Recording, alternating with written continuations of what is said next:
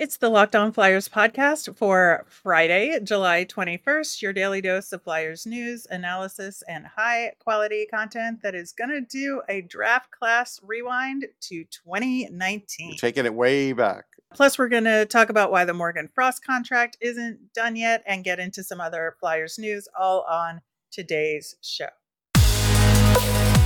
Your Locked On Flyers, your daily podcast on the Philadelphia Flyers part of the Locked On Podcast Network.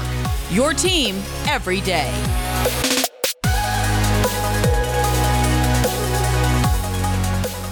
Hey there, thanks for making Locked On Flyers your first listen every day. I am Rachel Donner. You can find me on Twitter at rmiriam. I'm here as always with Russ Cohen, who's on all your favorite social media apps at Sportsology.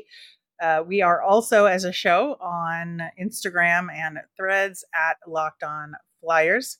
You can subscribe or follow us for free over on YouTube or on the SiriusXM app. Anywhere you listen to podcasts, subscribe to get our latest episode as soon as it's available here on the Locked On Podcast Network, your team every day.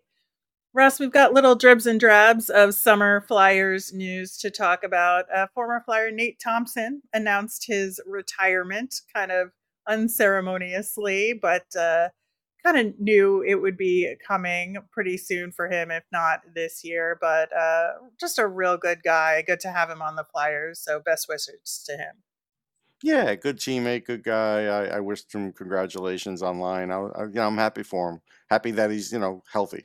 Looking at just a few former Flyers prospects that have found new homes elsewhere. God, this sounds like animal adoption, but it is not. They are human beings who are uh, now signed elsewhere, but glad to see that their hockey careers are continuing. Uh, Connor McLennan and Isaac Ratcliffe are going to be together on the Chicago Wolves next season in the AHL. And that is a powerhouse team year in and year out. And Connor McLennan um, and Ratcliffe are going to be a great addition there. And it, they are. Um, this is you know, I, I wouldn't say an all star team with Chicago, but they're independent and they always look for guys that are on the cusp of being NHLers so they can be very competitive because they do sell tickets there. It's a very popular team. And so I'm happy for these guys because this is going to be like a pro environment for them. And still, it's a way for them to still further their careers. Both of them, you know, have different talents. I think McLennan's probably got a little bit better chance these days yeah. of making it to the NHL. And so, yeah, I'm, I'm happy for both.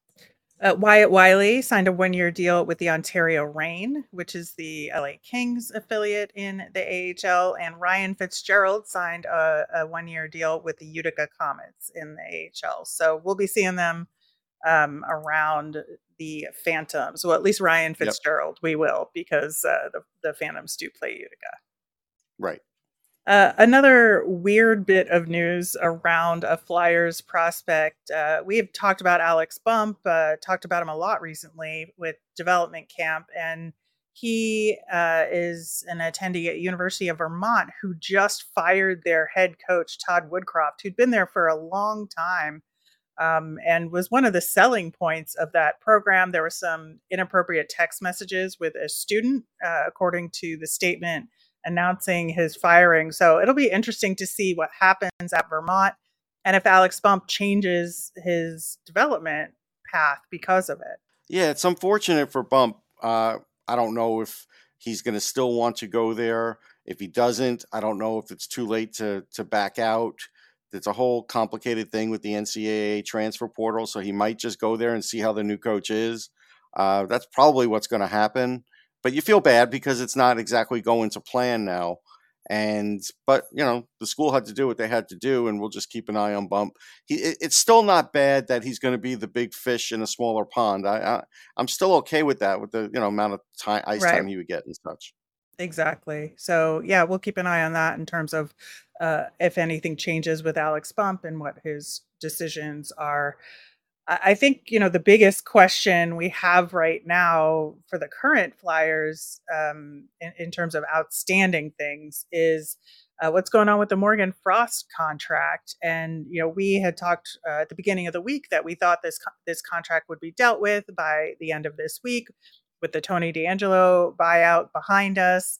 Uh, we haven't heard anything as of Thursday afternoon recording. Now, they could come out with it sometime later today or um, on Friday.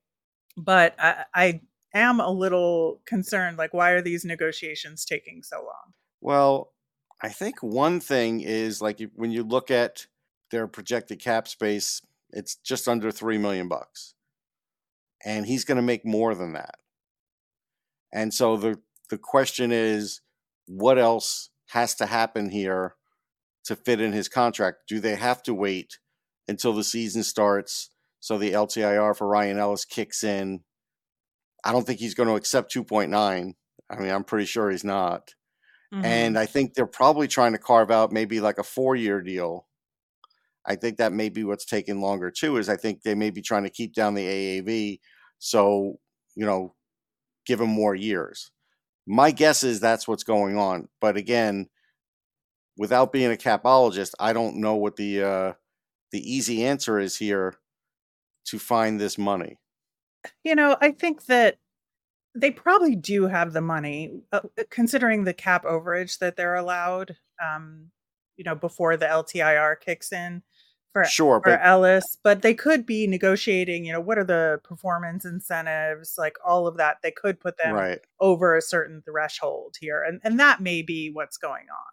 Well, the thing is, the LT, from what I understand, that the overage for the summer cap goes until I think training camp starts, but I I and I could be wrong. I'm not sure the exact date of when like Ryan Ellis's LTIR kicks in, but I'm pretty sure it's like after camp not 100% on that. So that's where there's a little bit of an issue, I think.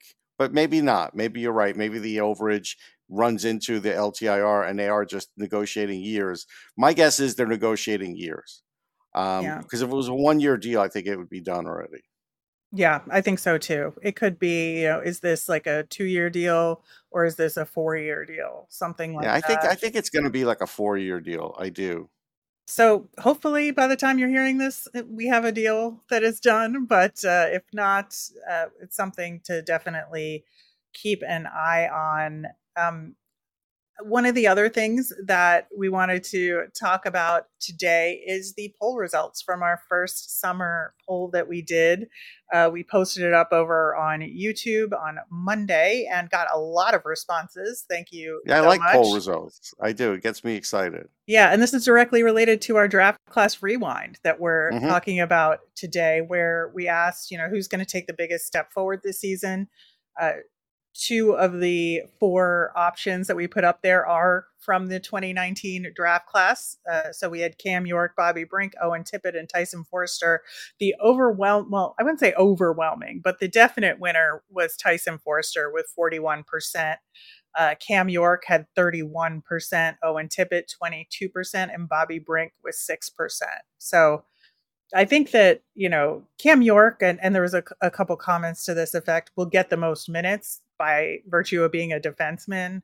Um, right. And because of the blue line, he's going to be relied on a lot more than maybe he would have on a different team right now. But I I do think that um, it is an interesting result that um, maybe Owen Tippett took that step forward this past season, so he can only incrementally improve so much, and that's what people are thinking. Um, but that Tyson Foerster was definitely the winner of this poll. Yeah, no question, he's the winner. I think when this show um, airs, I'll try and dig up. I have a picture of Owen Tippett in shorts when he was getting interviewed on a boat. We were oh, interviewing no. the prospects. Yeah, in Chicago, we were like on the you know on the river there, and we were interviewing prospects on a boat. And so it's kind of interesting. And so I'll um, I'll see if I could dig that one up for uh, Owen because it was it, it's a funny picture. So we'll see if I can find it. But yeah, I, I'm not you know, I'm not surprised that it's Foerster because you know people see the shot, they know he's a big guy. He's, he's um his skating has improved. So there, you know, I, I think you know there's going to be a little bit of hype with Tyson Foerster. The coach certainly likes him, so that's you know he's helped hype him up a little bit. But now it's up to him, you know. So now we'll see how he comes in the camp and how he deals with all that. Yeah, I, I think you're spot on there. Uh, in the meantime, we do have the 2019 draft class to talk about. Uh, we're going to start off with that first round pick, Cam York. Then we'll talk Bobby Brink, the second round pick. We've got Ronnie Attard, Mason Millman, Bryce Brodzinski, and more to talk about. We'll do that coming up next. Take your first swing at betting MLB on FanDuel and get 10 times your first bet amount in bonus bets up to $200. That's right, just bet 20 bucks and you'll land $200 in bonus bets win or lose. That's 200 you could spend betting everything from the money line to the over under to who you think is going to hit the first home run. All on an app that's safe, secure and super easy to use. Plus, when you win, you can get paid instantly. There's no better place to bet on MLB than FanDuel, America's number one sports book. So sign up today and visit fanduel.com slash locked on to get up to $200 in bonus bets. That's fanduel.com slash locked on. FanDuel, official partner of Major League Baseball.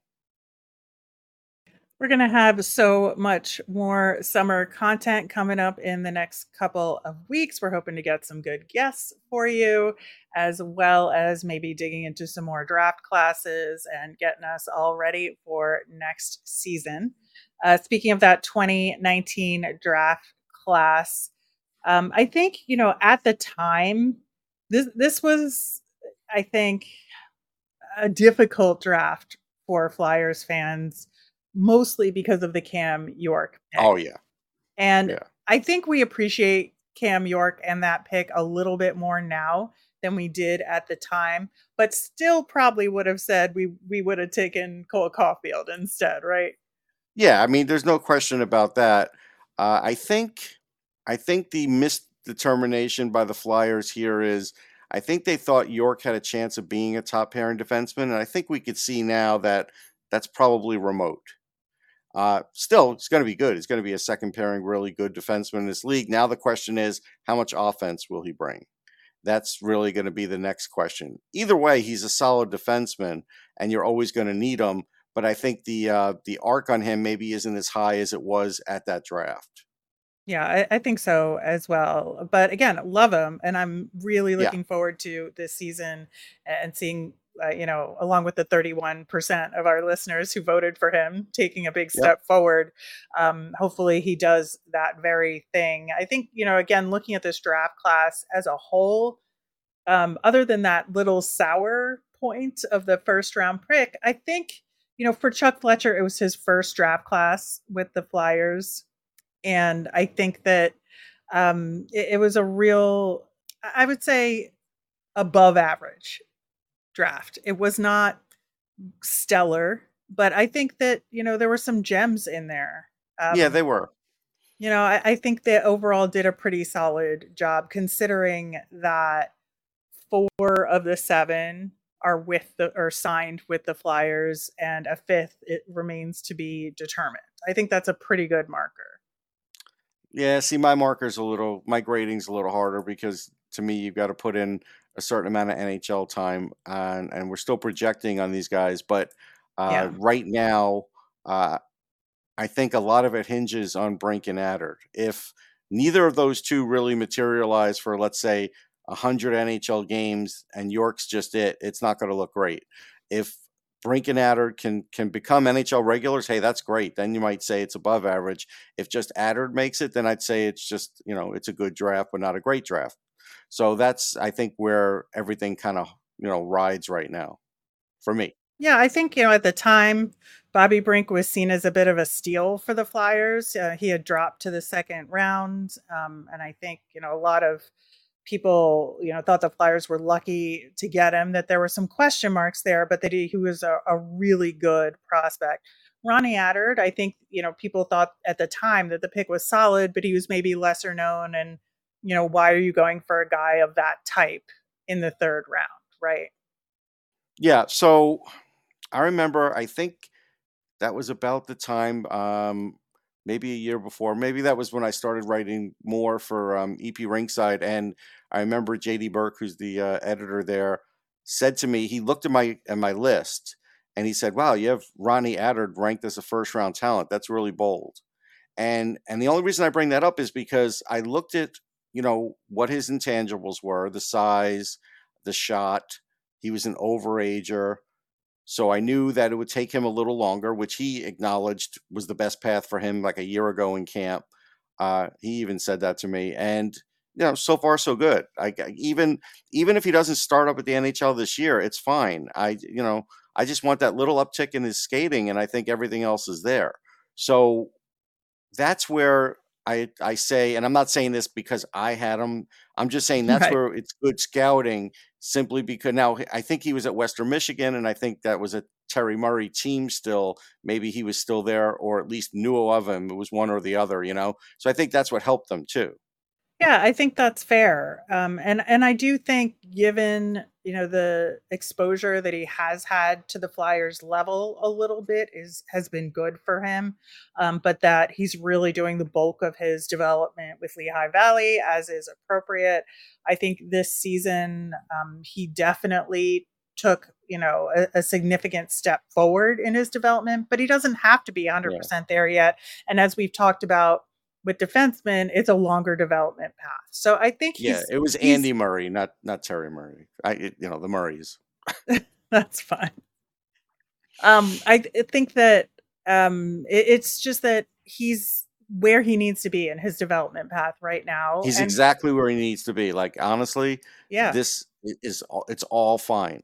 I fully expected him to. I, I forget his age. I know he's older. I want to say he's maybe 24 or something like that.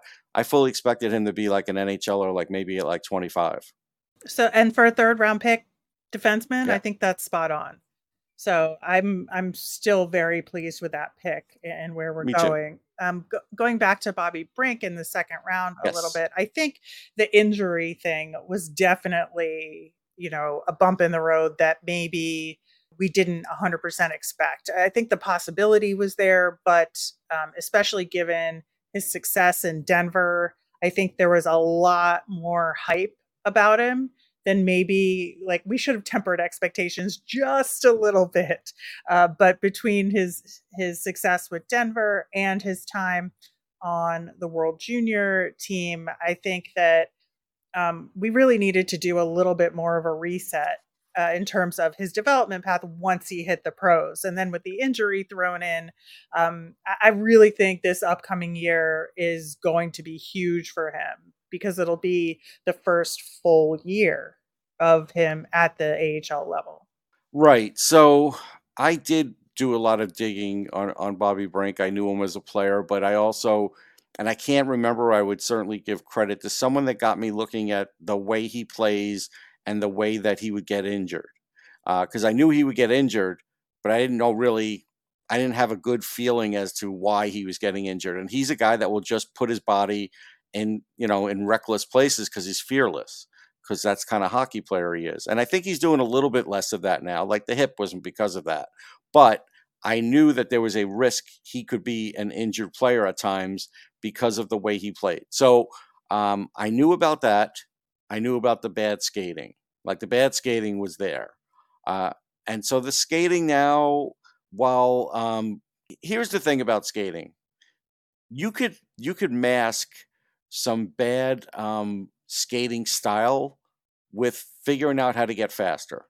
And so Brink has figured out how to get faster, but then when you see him uh, on shifts, you realize, okay, the edge work just isn't there. Like there's his skating just it's you know kind of ugly at times. Now that doesn't mean he can't make the NHL like that because people said similar things about Tyler Toffoli and we brought him up and there's Mhm. other players too, but you have to really be that top notch of an offensive player to be able to to get away with it. So that's kind of like where it has to fall for him unless he figures out that other part of his skating, right? And that's so that's where he's at right now. He's got obviously he's got offensive skills and and there is a pretty high skill level there and he's able to play with higher skill level players than even himself.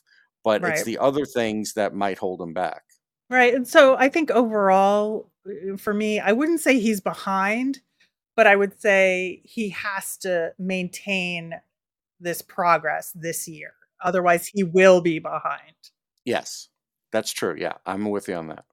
Yeah, so big year for Bobby Brink. Uh, there were other selections in that draft. We have four more picks to get to, and we will do that coming up next.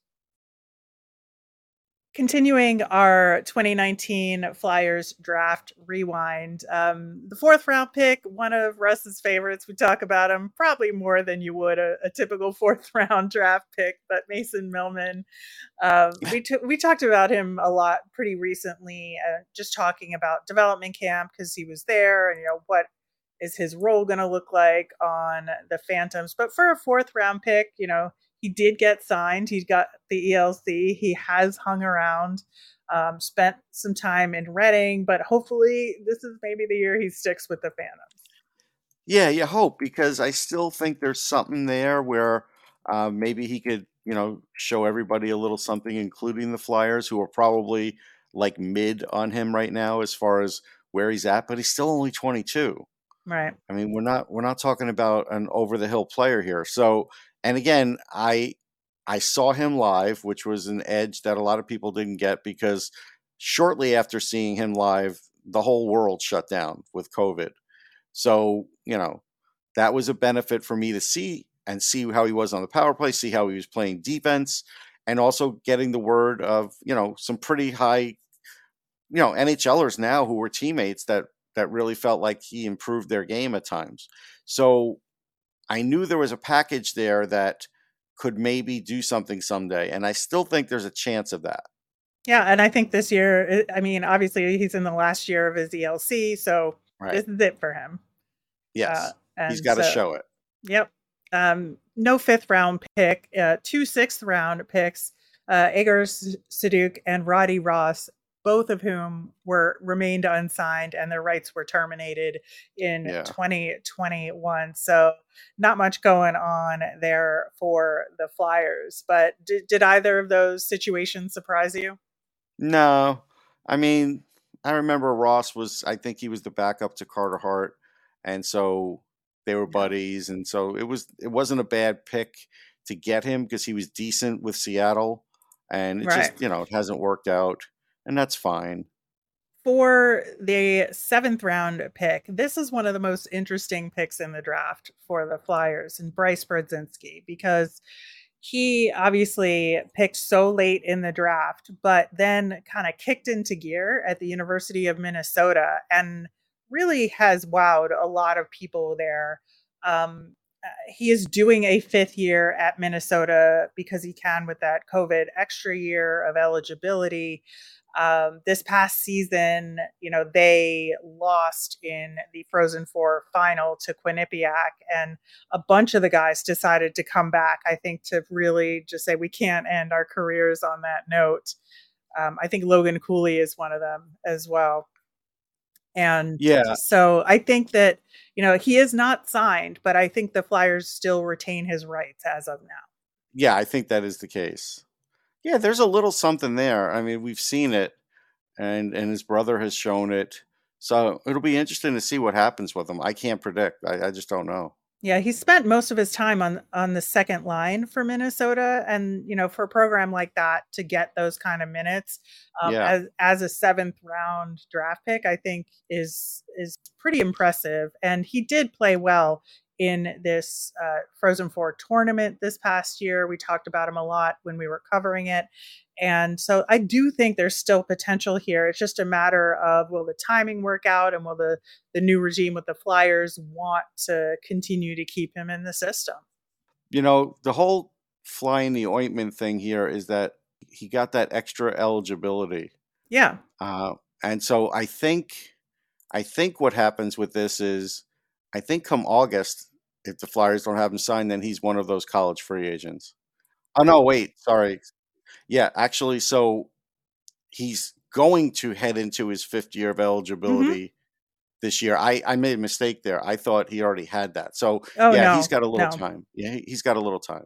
Yeah, we have until next summer, I think, because yeah, he's, my, he's I misunderstood used that, that that fifth year of eligibility. So uh, we'll see what happens with him um, but again, you know, a real solid player who's made uh, significant progress over the past several years and and really has stood stood out on an in an impressive program overall. Yes. Um, any other uh, final notes on the 2019 draft class and expectations? Nope, that's as much as I really like to talk about it, knowing that it takes like five years to really judge it. Yeah, uh, we, we've got an interesting year ahead for these guys that are still in the Flyers organization. Um, our Flyers fun thing, a little rewind to the video of Cam York getting selected. And um, it was uh, quite a moment for Flyers fans, and the commentary on the video from the broadcast is really interesting as well to go back and hear what uh, the guys on TV were saying at Yeah. the time. Um, yeah, I was at the draft, so I don't even know that. I don't know if I've ever seen that. I'll have to check it out. always a ride. Uh, that will do it for today's show. Thanks so much for listening. Of course, we'll be back on Monday with our nemesis of the week. We'll have a new summer poll topic for you, so keep an eye out for that as well. As a reminder, we always want to hear from you. We're going to do a mailbag on the Wednesday episode, so send in your questions via Twitter at Locked On Flyers, or you can email us at lockedonflyers at gmail. Plus, you can comment over on YouTube. I'm Rachel. I'm on Twitter at R Miriam. That's R M I R I A M. I'm Russ. I'm at Sportsology, S P O R T S O L O G Y. Have a great day, everyone.